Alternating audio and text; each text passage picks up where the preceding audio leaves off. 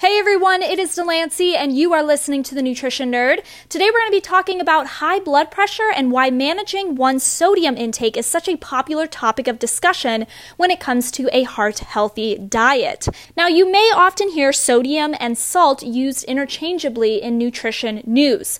So, first things first, the two are not entirely the same. Sodium is actually a component of salt alongside chloride. So generally, salt is 40% sodium and 60% chloride.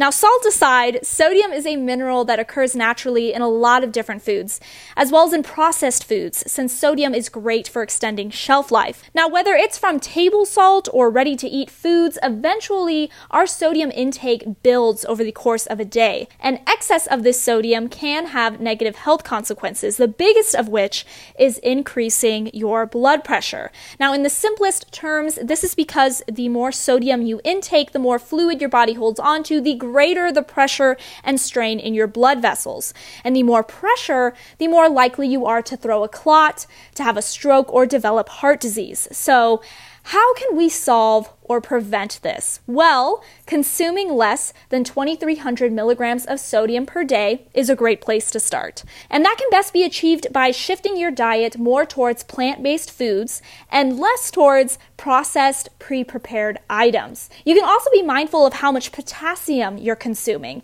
This is a micronutrient that can help counter high blood pressure. And some popular dietary sources of potassium include sweet potatoes, squash, and beans. Also, take the time to read the nutrition facts label on all the food products you purchase in the grocery store and don't be afraid to compare and contrast items.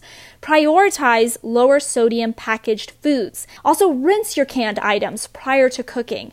Try to limit your cured foods and substitute classically salty snacks such as crackers and chips with more heart healthy, unsalted options like simple almonds or pistachios. In total, lowering your sodium intake can be as simple as switching out a few pantry items, but as powerful as helping to ensure a lifelong healthy blood pressure measurement.